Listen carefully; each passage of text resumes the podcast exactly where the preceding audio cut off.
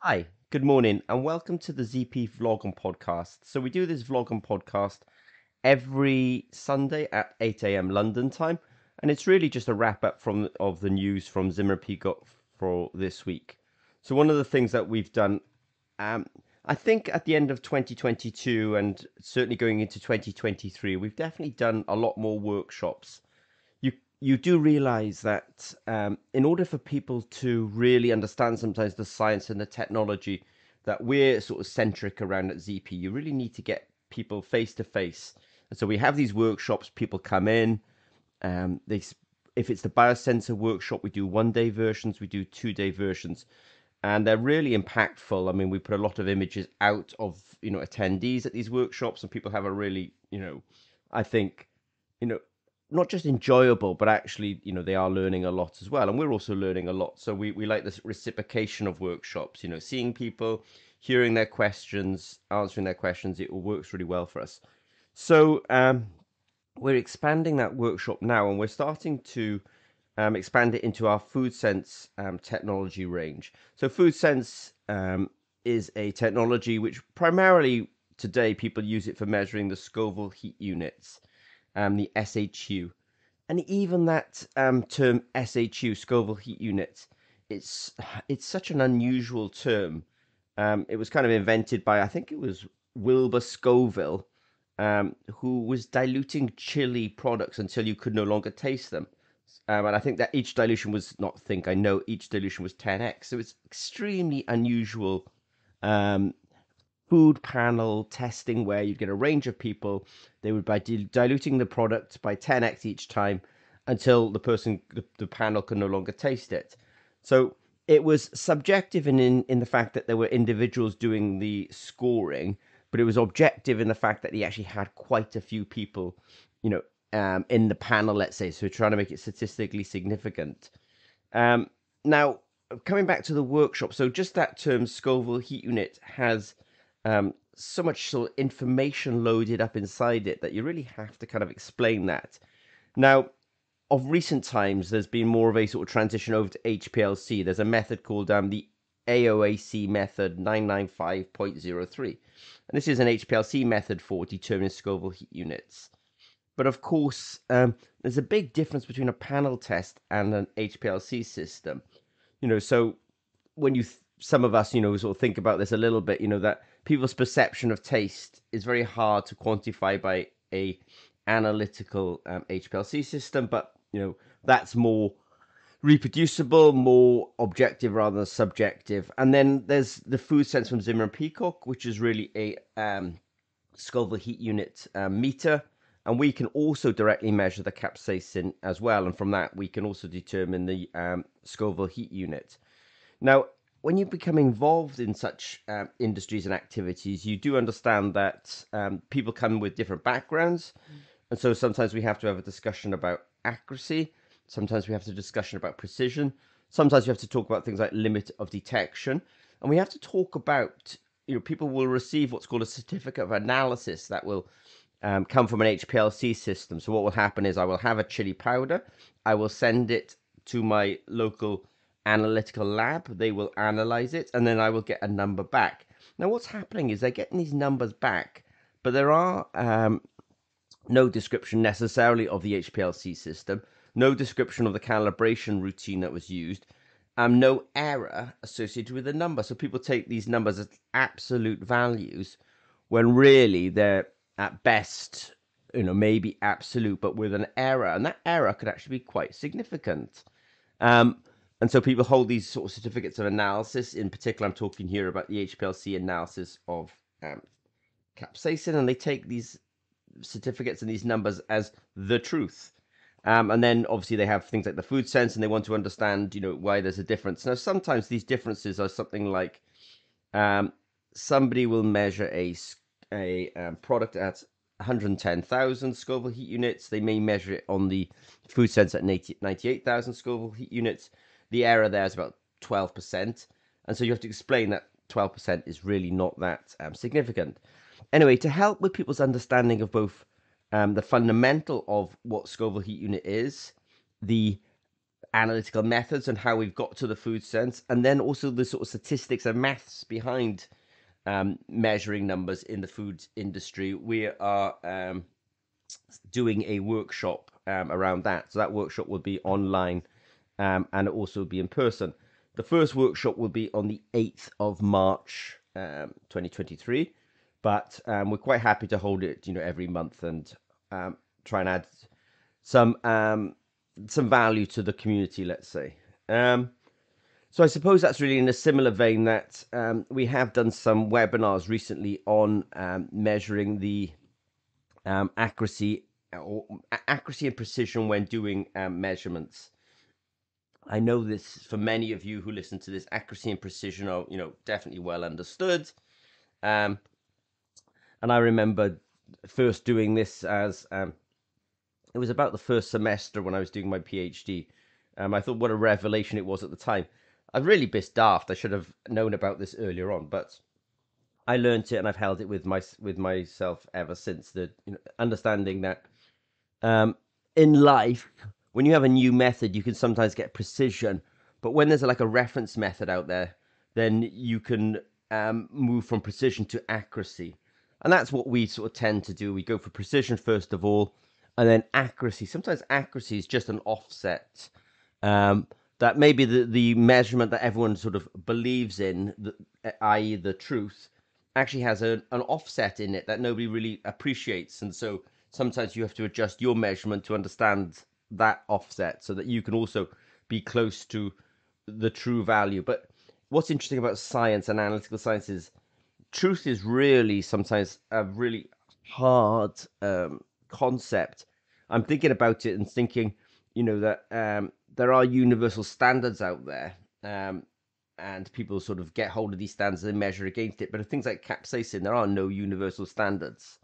Um, so you know the truth is is not really that well, let's say, defined.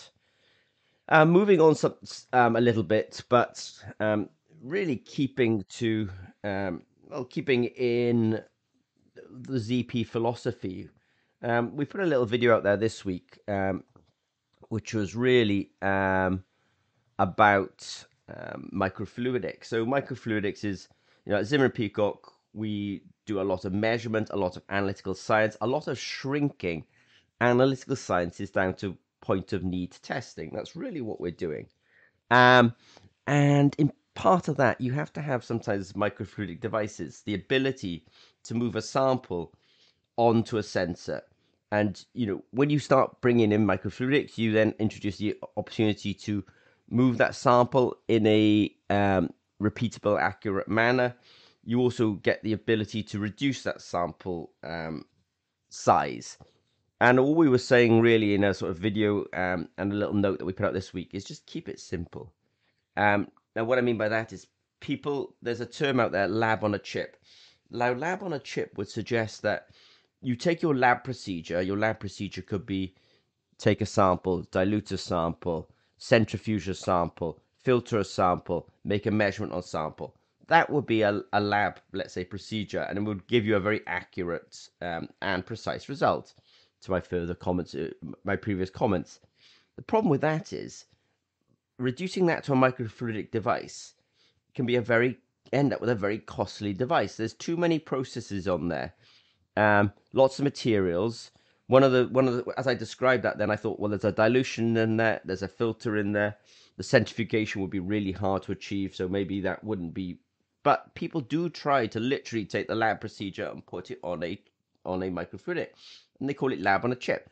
And that term does lead people to um, really, I'd say, get can sort of um, end up with a very expensive, hard to manufacture device. So at Zimmer and Peacock, let's keep it simple. We say keep the microfluidic simple, keep it simple, because um, otherwise, you are going to not end up with a low cost in vitro diagnostic or a low cost test. You're going to end up with a very expensive test with reagents and materials on there that will end up um, just raising the cost to a point that actually you can't commercialize it. So, um, if people are interested in that, just let us know actually, because we can expand upon this topic um, a little bit more.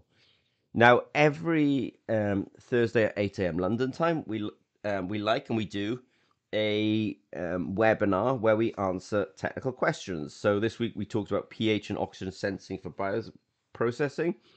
We talked about sodium potassium sensors. We talked about chili measurement and um, literally electrochemistry being a fingerprinting technology for chili products. We talked about hydrogen peroxide sensing. Um, we did talk about cyclic voltammetry at higher concentrations. That was an unusual one for us because it was one of the questions that came through the YouTube channel.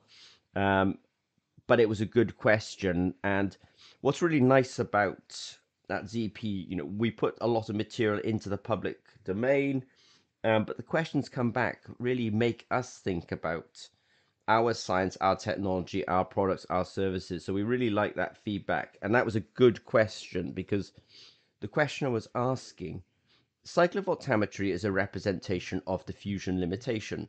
If I keep on raising the concentration, will I then essentially was saying, you know, will I break that diffusion limitation?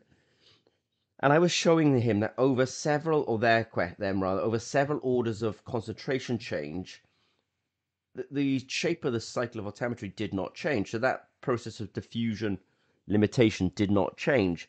But it was a good question, and I was able to show them how we could break that diffusion limitation by actually what's called doing forced mass transport which is forced mass transport. If you stirred a solution, if you shake shook a solution, if you pumped a solution, all these sort of ways of moving liquid, they would actually change the shape of the cyclovoltammogram, and you become sort of forced mass transport um, limited.